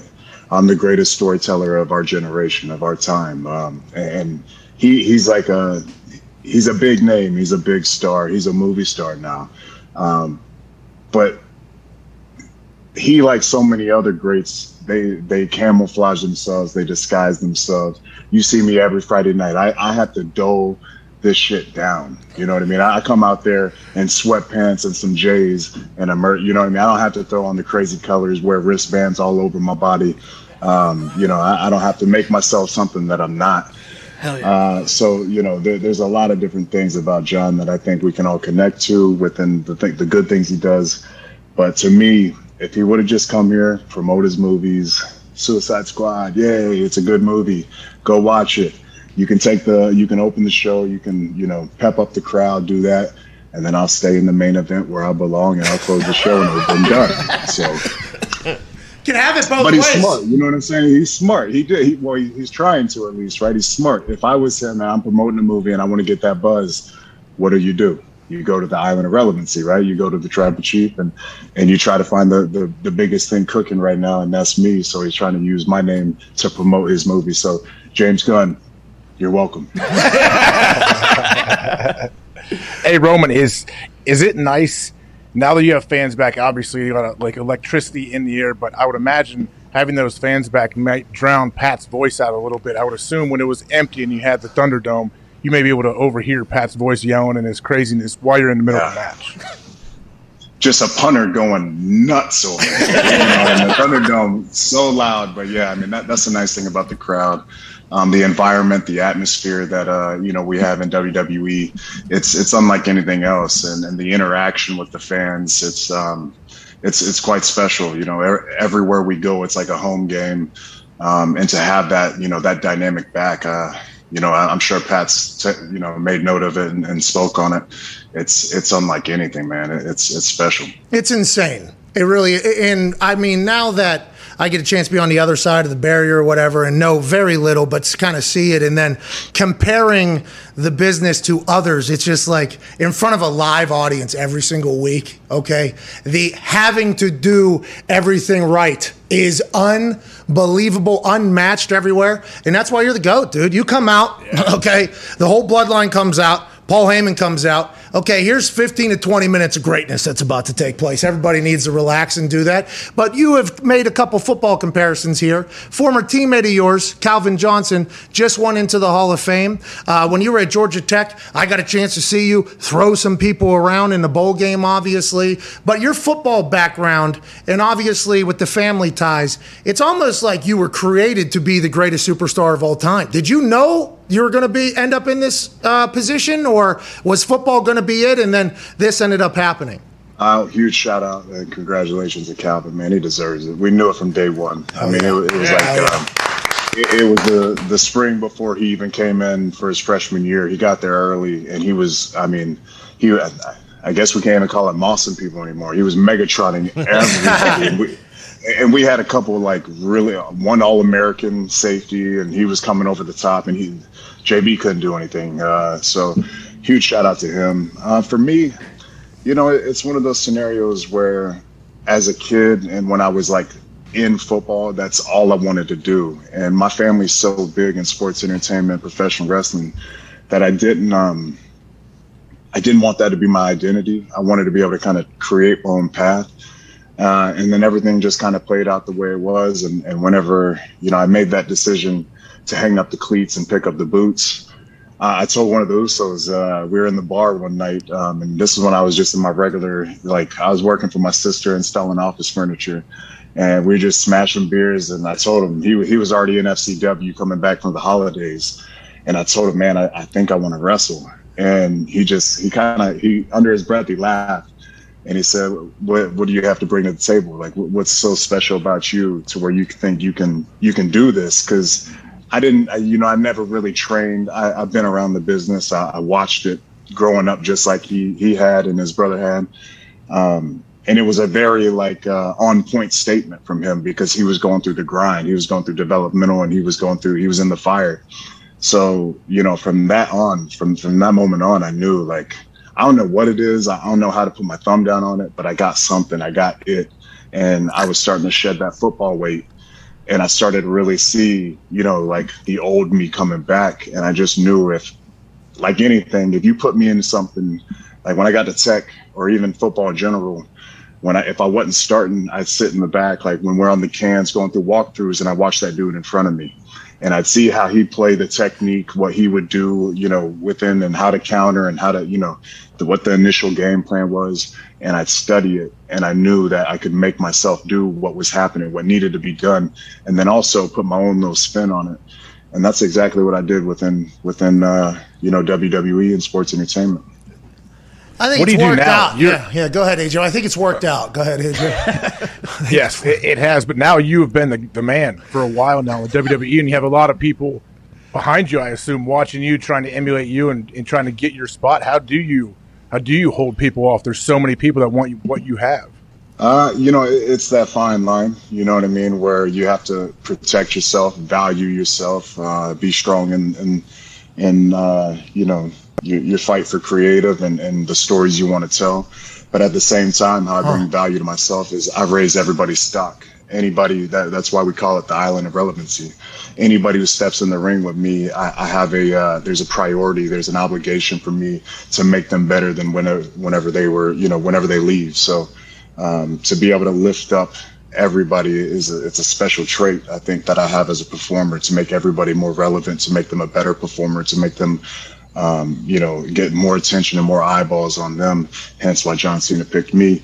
Um, you know that that's uh, like that weird, delicate juggling game that you have to be able to play to be able to protect yours, but also make everything better to stay in that top position. Yeah, but you know, it's been unbelievable to watch just how long you've been able to keep going here, you know, and just continue to raise the game. And that's why Michael Cole says, in his eyes, John Cena is the greatest of all time because of how long he did it for, or whatever, you know, and whatever Michael Cole can live in his nostalgia game. And by the way, you comparing it to missionary position it got a pretty good pop out of me. I, I, I don't know if you got a chance to hear that. I mean, but for a long time, he was able to do it. And now you're able to do the same thing. All the old legends now. Not just John not calling John Cena old, but all the legends are Edge, obviously. First thing, hey, you know what? I, I want Roman. John Cena, hey, I want Roman. Everybody on earth assumes that there's going to be a couple other Mount Rushmore like wrestlers that are potentially going to come back and say, "Hey, I want Roman Reigns." Can you think about any of that, or do you just kind of have to like stay in the current moment? How how far forward do you have to kind of think ahead in this game? Uh, well, I think yeah, you got you gotta it's you know, it's like goals, right? You gotta have your short term and then your long term goals, um, and obviously stay within you know the discipline of of perfecting every single day and and, and grinding it out to get to those longer, um, you know, viewpoints and, and those longer goals. But I mean, I have great help. You know what I mean? I, I have uh, my special my special counsel Paul. Paul Heyman there, who's been in this business for, for a long time. He's seen I mean, the greats come up, and a lot of them were under his tutelage. So um, he, he's a great weapon that I have in my arsenal to, to kind of, you know, stay on my shoulder and remind me and be in my ear to tell me different scenarios and, and different uh, ways to play things out um, and how not to just. Sometimes, you know, from the lineage that I come from, I try to get my way by just being a savage. You know what I'm saying? Just Yeah. smashing people and taking it. Yeah. Sometimes you can manipulate in different ways, and, and that's something that I'm very proud of. Is that I've been able to do it. Um, I've been able to do it politically. I've been able to do it, you know, uh, you know, very master- masterfully um, to get things done without just having to crush everybody. You have crushed everybody though as well. I mean, and, Yeah. yeah, yeah, yeah, yeah. Go ahead. These things happen. Yeah, yeah, yeah. Go ahead, Ty. Roman, with Pat doing SmackDown, we've kind of experienced like a microcosm of what you guys have to go through in terms of like the travel. You know, you're on the road 300 days a year. But when you couple that with obviously you have the massive responsibility of basically having the company on your shoulders.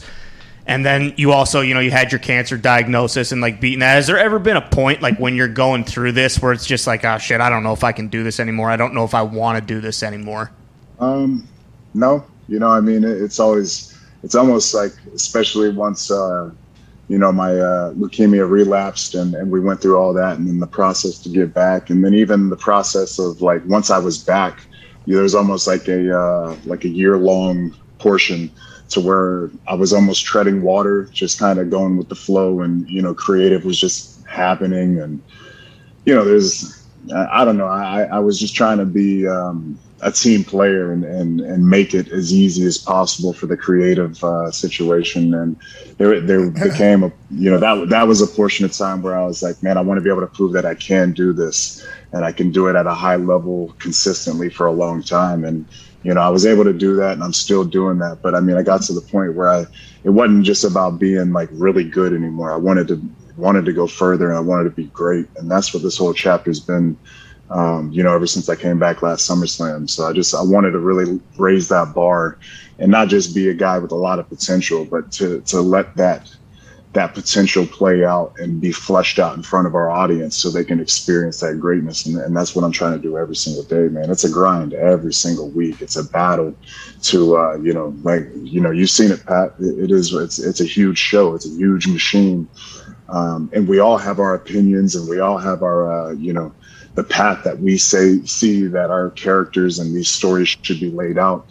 Um, so it takes a lot of, uh, you know, a lot of experience and a lot of creativity to be able to push your narrative the way you want it. Yeah, it's a lot. I mean, there is a lot, uh, especially with you. I mean, with you being the main event every single Friday. I mean, it is, it is, you can just go ahead and understand that normally to start the show, now the summer scene has been a little bit different, but normally to start the show, Roman Reigns is coming out, and then to close the show, Roman Reigns is coming out. There's only a couple billion dollars on the line, by the way, and uh, arenas everywhere to sell out. You do an incredible job. Next week, SummerSlam. I can't wait to watch you go to, you know, battle with Michael Cole's greatest of all time, Roman Reigns. Michael Cole is stupid, isn't he? Come on, Come on now. I've been saying. Uh, yeah, I mean, like I said, man, we like John in the beginning of the show. Get him going, you know what I mean? Yell out, you know, bring that yelling charisma and, and get the crowd going, and then like I think you can be louder, town, and then get them to scream again. You know, that's fun, right? That's a good time. But it's gonna be an ugly night in Vegas. It's gonna be like like when you get smashed at the table, you, you're up big. You feel like, oh man, we're, we're going home with some money, and then but let's keep going. Let, he, if he was smart, he just he cash out right now. Maybe give we'll give him this Friday. Have fun. Let's let's go cut promos on each other. Let's have fun. Make some money, but cash out. Yeah. Go just go go to Argylle. Go to Europe and start filming. Don't go to Vegas. That's what I'm saying. Do not go to Vegas because we're going to smash you. We're going to pack you on a private jet. We're going to send you across the pond, and it's done, man. I'm telling you now. Get while the getting is good. The table's hot, but it's time to leave because I'm about to shut this heater down, man. I'm telling you, just like, just like I did the legends at WrestleMania, I stacked them, I pinned them, I, I retired them. The other one hadn't figured it out yet. He he's pretty much done too. Cena's on the same path. Uh, anybody who steps up for the Universal Championship, I'm going to smash their ass and I'm going to send them home. Ladies and gentlemen, I Roman- got, yeah, I got, I got AJ. I got him fired up. He's Yeah! AJ's Yeah. ready to hit the A gap right now. He's ready, to smash, he's- he's ready to smash a fullback, shuck him, and, and make it tackle for loss. That's how it's going down. Absolutely, man. Congrats on everything. Good luck with oh. everything, and in Vegas especially. Sorry, connection went bad. Yeah, it's his internet, Roman. Sorry, this is an everyday type of thing here. He's in Ohio. It- it's that big old house he has that you Yeah, all right. it's tough to get it everywhere. You can't get the Wi-Fi. It's hard to get the Wi-Fi everywhere. Big- uh, a state problem. Yeah, you guys got a state issues. John Cena's got a big issue, and it's with the head of the table next Saturday, SummerSlam. Ladies and gentlemen, the Universal Champion Roman Reigns. Cheers.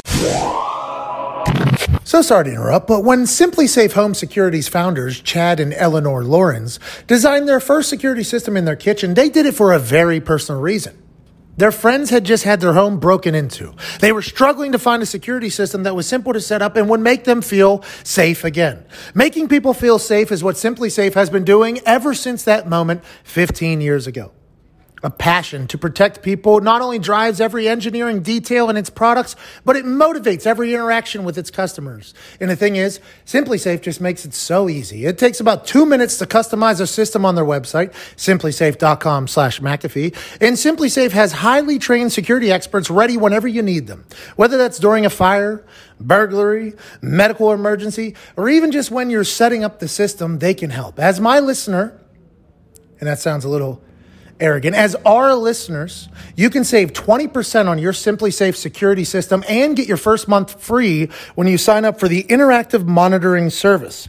Just visit simplisafe.com slash McAfee. That's S-I-M-P-L-I-S-A-F-E dot com slash M-C-A-F-E-E to customize your system and start protecting your home and family. That's simplisafe.com slash McAfee.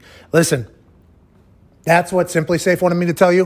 What I want to tell you is that SimpliSafe has completely changed my life. When I was thrusted into this world of success that I could have never fathomed or imagined, I had no idea how to protect my shit.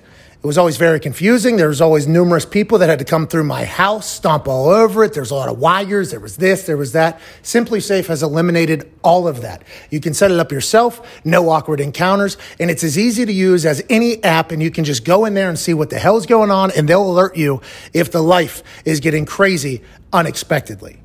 Go to get or go to simplisafe.com slash McAfee and get 20% on, off on your SimpliSafe security system. And your first month free when you sign up for interactive monitoring service. SimpliSafe, making security simple. The Hammer Down boys are in studio and the Stooge is in an attic. Shots Twine for that beat drop, and the Stooge did not deserve that because he's not a Stooge in a bad way. It's Stooge in a good way. Hammer Down boys, how we doing? We still winning, yeah? Yes, sir. Yo, you're back on a winning day? Five and two last night. Wow! Diggs, how we doing? Even Steven. Okay. All right. Hey, we're not losing over there. Seem to be continuing to ride this heater that has been uh, for like three months now with Gumpy Soccer. Big conversation piece right now. Those PSG boys. Hey, when PSG starts playing that sport, uh, beautiful game. What? What? What? What? What? What? What? What? What? Neymar. What? What? What? What? Mbappe. What? What? What? What? Messi. What? What? What? What? What? What? That Italian goalie. Yeah, what? What? Oh, oh. Ramos. That's Oh no. What about? Well, we don't know what. Is the Italian Is he- goalie. Yeah, is he a Pittsburgh like Italian guy? Or Or, is he like Cuomo? uh, anyways, uh, PSG. Whoa, whoa, whoa, whoa, whoa. They're going to win it all, right? Champions, Super League, everything. They should. They are stacked, my friend, and they got four of the world class players that it paid zero money on a transfer fee for. It's absurd. Yeah, because normally you have to pay the transfer fee to get them out of their contract, Yep. and then you have to pay them a- an absurd contract. That's like how soccer does it, right? Yes, sir. Uh, to join us now to talk about everything happening at PSG and in the soccer world, ladies and gentlemen, AJ Hawk.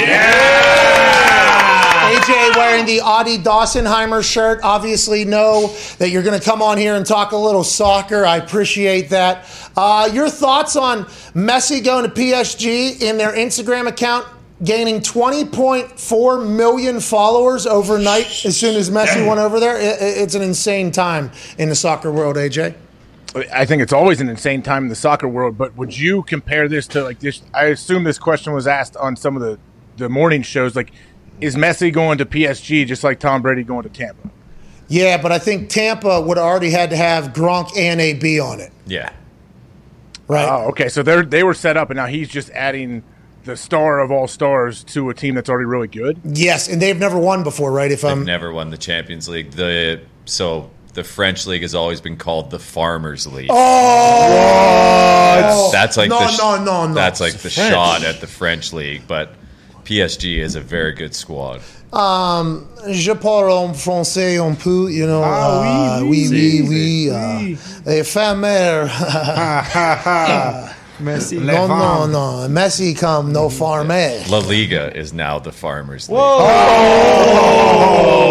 You're selling stock in Bartha? No, no Cristiano at Real, no Messi at Barca. Bartha? What's La Liga got? What are your thoughts on Barcelona, AJ? Maybe you should buy Barcelona because it sounds like they can't afford anybody. And the way Gumpy was speaking about this off air, basically no teams have money anymore except for PSG. They happen to have a little bit. So they're gathering everybody basically because everybody's had to cut ties with because they have no money after COVID, right? The teams that were left still with what was left of Super League, Barcelona, Barcelona, sorry. yeah, it's okay. Real Madrid and Inter Milan, who are all pretty much bankrupt at this point. Oh no, Barcelona into bankruptcy. Wow. Wow, bankrupt Barcelona. AJ, your thoughts on soccer and you know what we can learn from this over here in the greatest league of all time, the NFL, AJ. All right, if all these teams are bankrupt, are, are they going away? Like, I have a good feeling they're still going to be around. Barcelona's gone. They're dead. No, they're not. They still have a squad, right? No. Bye, bye, Barcelona. Goodbye. That's what people are saying on the internet, AJ. I'm not 100% sure. we have to pivot. We have to pivot. Joining us now is the Oh, no. second ever. He did you see that, so I apologize to him um, immediately right now for wasting your time today. But he's the second ever Olympic gold medalist in a sport that is famous all around the world and beloved by people everywhere and will be forever. Ladies and gentlemen, Olympic gold medalist in the sport of golf, number four overall in the world, ladies and gentlemen, Xander Schauffele. What's up, dude? What's going on? Hey, what are your thoughts on Barcelona? Are you, are you a big soccer guy? You know, I'm sorry, uh, I don't know if that's. You guys, you guys seem to have all the bases covered. Well, you're going to learn the, here quickly that we do not, uh, but we do appreciate you coming in and trying to figure out our show a little bit better and make it better. But we're not a big golf show. Okay, we all love to golf. We absolutely love golf. Not a big golf show. Whenever we got a chance to watch, obviously golf at the Olympics and it was on the Golf Channel, was one of the easiest sports to watch of the entire Olympics, which I think everybody loved. Was I? Was that course? Set up for people to attack. What was the golf like over there? Was it different than most courses you play on? Was it a was it was there what were any of the alternates that you had to deal with that you don't normally have to deal with, Xander? it was pretty much the same as any course we play on. I mean, being being in Japan, you typically play on sort of like narrower, tighter golf courses that are, are different than the U.S. But this course was sort of built for the Olympic tournament, and so for that reason, it had sort of that big championship feel. So it was sort of like a, a normal a normal week for you know us players to be out there and, and to compete. Nothing nothing too crazy. Uh, did, was it any more added pressure on you knowing that you're competing against some guys that if they win, they don't have to serve in the military in their country? That's a great question. Man, yeah, how brutal is that? I mean, it takes, you know, we play for pride. You know, other people have different motivations, money and whatnot, but to to to avoid a two year service uh, by winning a medal has got to be some added pressure. That you know, I, I, I don't know, I don't know what that's like, but I can imagine it was it was a boatload. So if I'm standing over a five footer for I don't know, a hundred bucks. Yep. I mean that that thing is nervous. Could you imagine a podium putt right there with two year service on the other side of that? I, there's no chance of that ball going in that hole. Nope. There is no chance at all, Xander. Um, you took the lead second day basically and never looked back. There was a lot of pushes. Matsuyama was coming hard there on Sunday. Was there mentally, you know, you've never won a major. That's obviously everybody has to talk about that. You're still very young. But mentally, being able to hold off the world's best for an Olympic gold medal, will you fall back on that ever? Did you learn anything about yourself? Or is this just kind of like a stage in your golf game where it's like, yeah, this is what happens now? No, it was big for me. I that was the first time in my career where I actually won with a lead. Um, so in golf terms, that's that's kind of a big deal. You know, every other win I've had was from from behind, and um, it's easy, it's much easier to chase uh, in sport, as, as most of you guys know. It's it's easy to sort of have no pressure and nothing to lose versus having everything to lose, having a lead. So for me personally, it's a it's a really big deal moving forward. It was the first time sort of. I, media was starting to get a hold of me, you know, being in the hunt, not winning. So for me to do this with the gold medal, um, it's kind of a big deal. So Let's go! let's go, baby. Let's Let's go! go. Yeah, for medal aside money aside, for me personally, as, as like a, a competitor, this was a really big uh, a big step forward. I mean, it's a giant deal. Yeah, you, you you have a gold medal now for the rest of your life, hopefully. But going back, I know you, when you hit the scene, what was it, Yeah, you're right here. Yeah. This guy. Look at that. Hey, don't bite on that. There's some sort of. Uh, Yeah. There's chemicals in it or Plastic or yeah, I think Uncle COVID was in the. Uh, Oh, no. You're not supposed to chew on those. I, I, I would never get one, but I did get told that not supposed to chew on them if we get them. The internet told me. Sorry about that. Go ahead, AJ. I mean, there's a lot of people in pictures I've seen that may have some issues. Then, Pat, everyone seems to bite them. Well, that's why I think the memo was sent to me to, to potentially tell. her- Yeah, yeah, and you, Xander. Yeah. I bit it. Yeah, I, I did. I'm, I'm screwed. Good for you. You're you still here, man. But I was saying, you came out. You were rookie of the year. You won twice, I think, your first year. What was it like when you you step out there and you're on the, the big stage? Like, man, I'm competing against guys that I've been watching on TV for years, probably.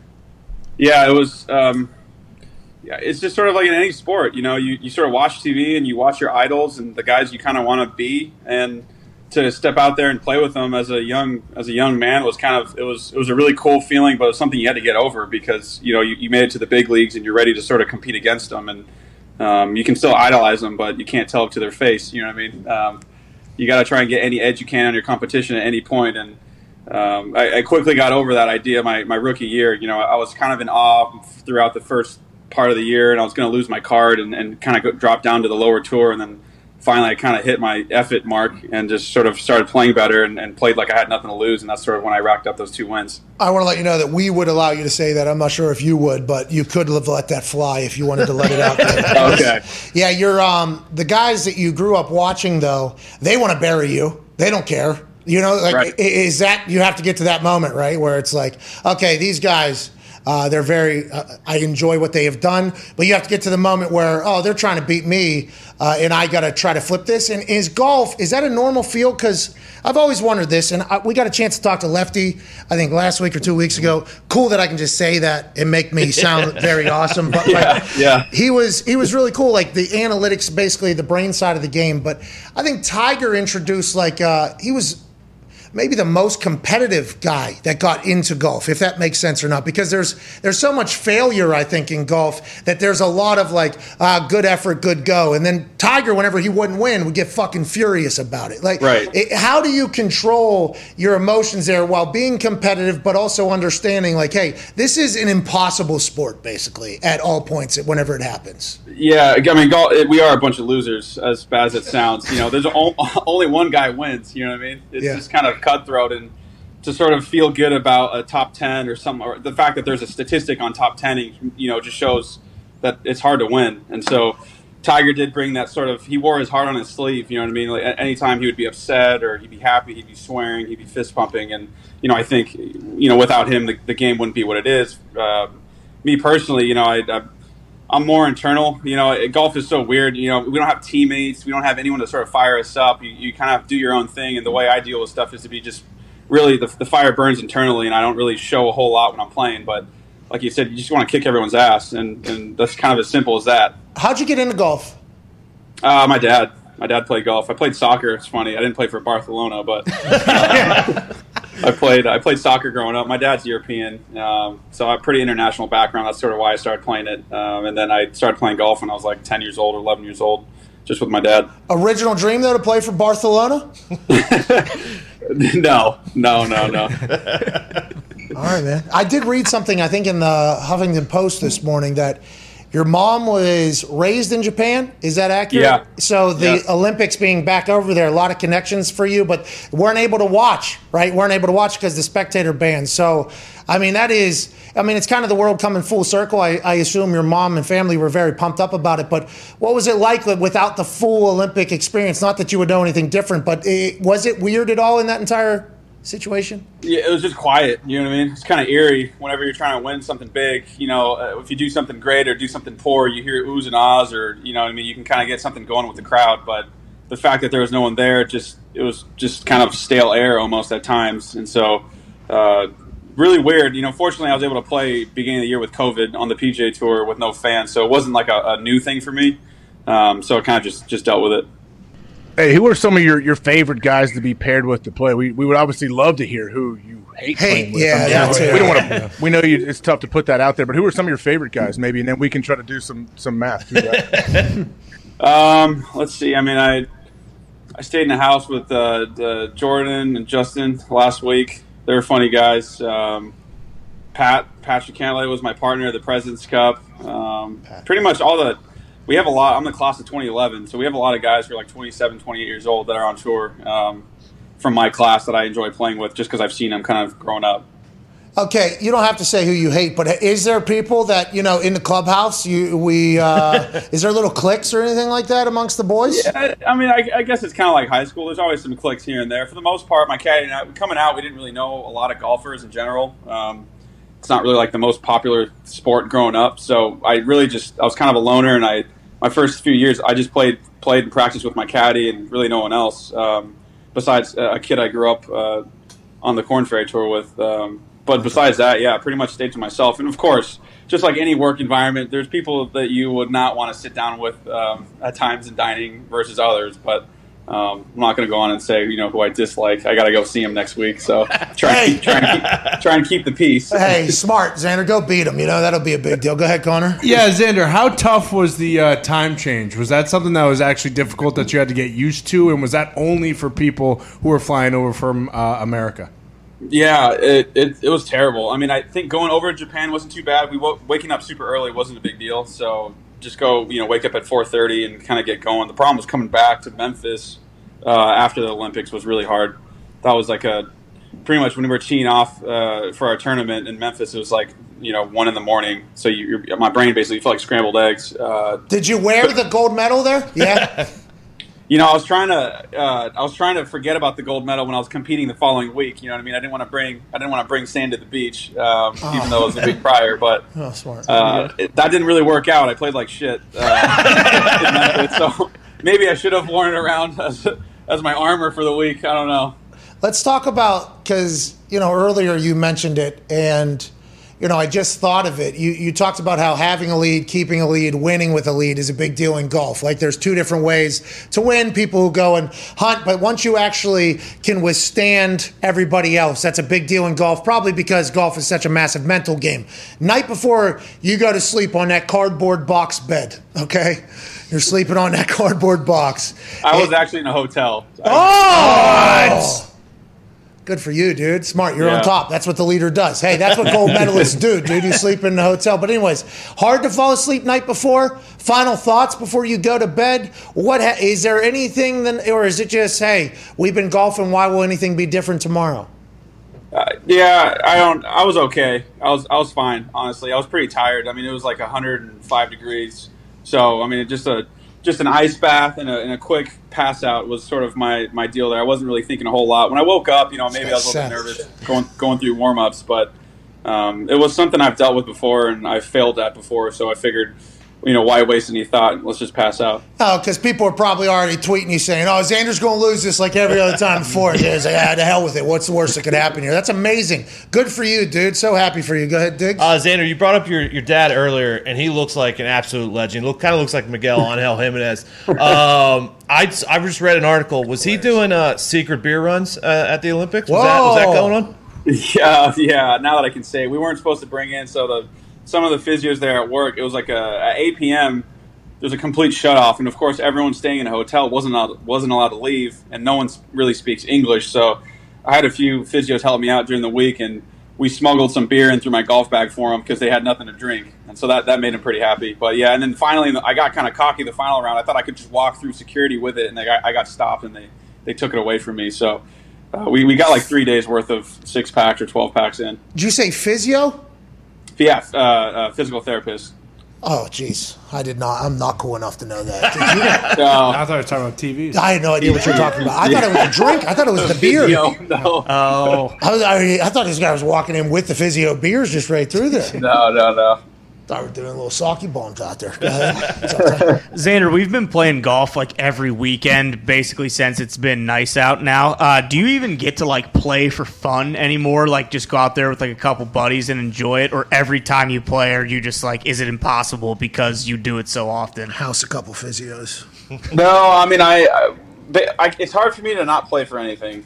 So if it's for five bucks or ten bucks, I don't really care. Uh, I just I need to play for something. I think that's sort of my my rule now. I mean, I rarely will I go out and kind of just mess around. It's got to be like some even if we're playing music or just messing around. Like we got to have something on the line for it to be competitive, or I just feel like I'm wasting my time. What's next? I got I leave Sunday for three weeks. We got the playoffs, so we're just we're just kicking into gear here. Hey, let's go win one, huh? How? Let's, Yeah. uh, why not? Why not you, Xander? Why right, not? right. What needs to happen for you to win? You think? Should I just start wearing this bad boy around? Yes! Every first year right here. Yes, and you're a Callaway guy. Is that uh, who? I don't know who your sponsors are. Callaway, I think. Callaway, Adidas. So Adidas needs to be making a golf polo that has the, Yeah, has the gold medal yeah, hanging down. yeah, that's what you should be wearing. I think. And, uh, I mean, odd. AJ's a big Adidas guy too. I don't know if you see Yeah, him. he can help you. I see. Yeah, I see him repping. You I mean, that's a great point, Pat. That should be your Sunday shirt from here on out, the rest of your career. just gold medal right there. Absolutely. I mean, that, and like I'll buy it. I promise you, I'll buy a bunch of them. I would too. I mean, I need a size large out there. Are you practicing today? Are you? Do you have off Yeah. days? What's the schedule? No, I'm gonna go out there and practice today. I got, I got. I was gonna take more time off, but we got playoffs coming up. It's time to, it's time to buckle down. Hey, you're either getting better or you're getting worse. Mm-hmm. You know what I'm saying? I Right. mean, it's playoff time. You can take a break afterwards, ain't there? What are we working on today? We, will we be in a golf cart, a little music on, or are we going to the range? What does practice look like? We're gonna, we're gonna go to the range. You know, I, I won the gold in Japan, and I decided to come to Memphis and play like absolute shit. So I figured that's a good way to motivate myself to practice. So we'll do a little bit of. We'll, we'll probably play play nine holes. But I'll, I'll definitely spend some time in the range. Um, you know, boring stuff.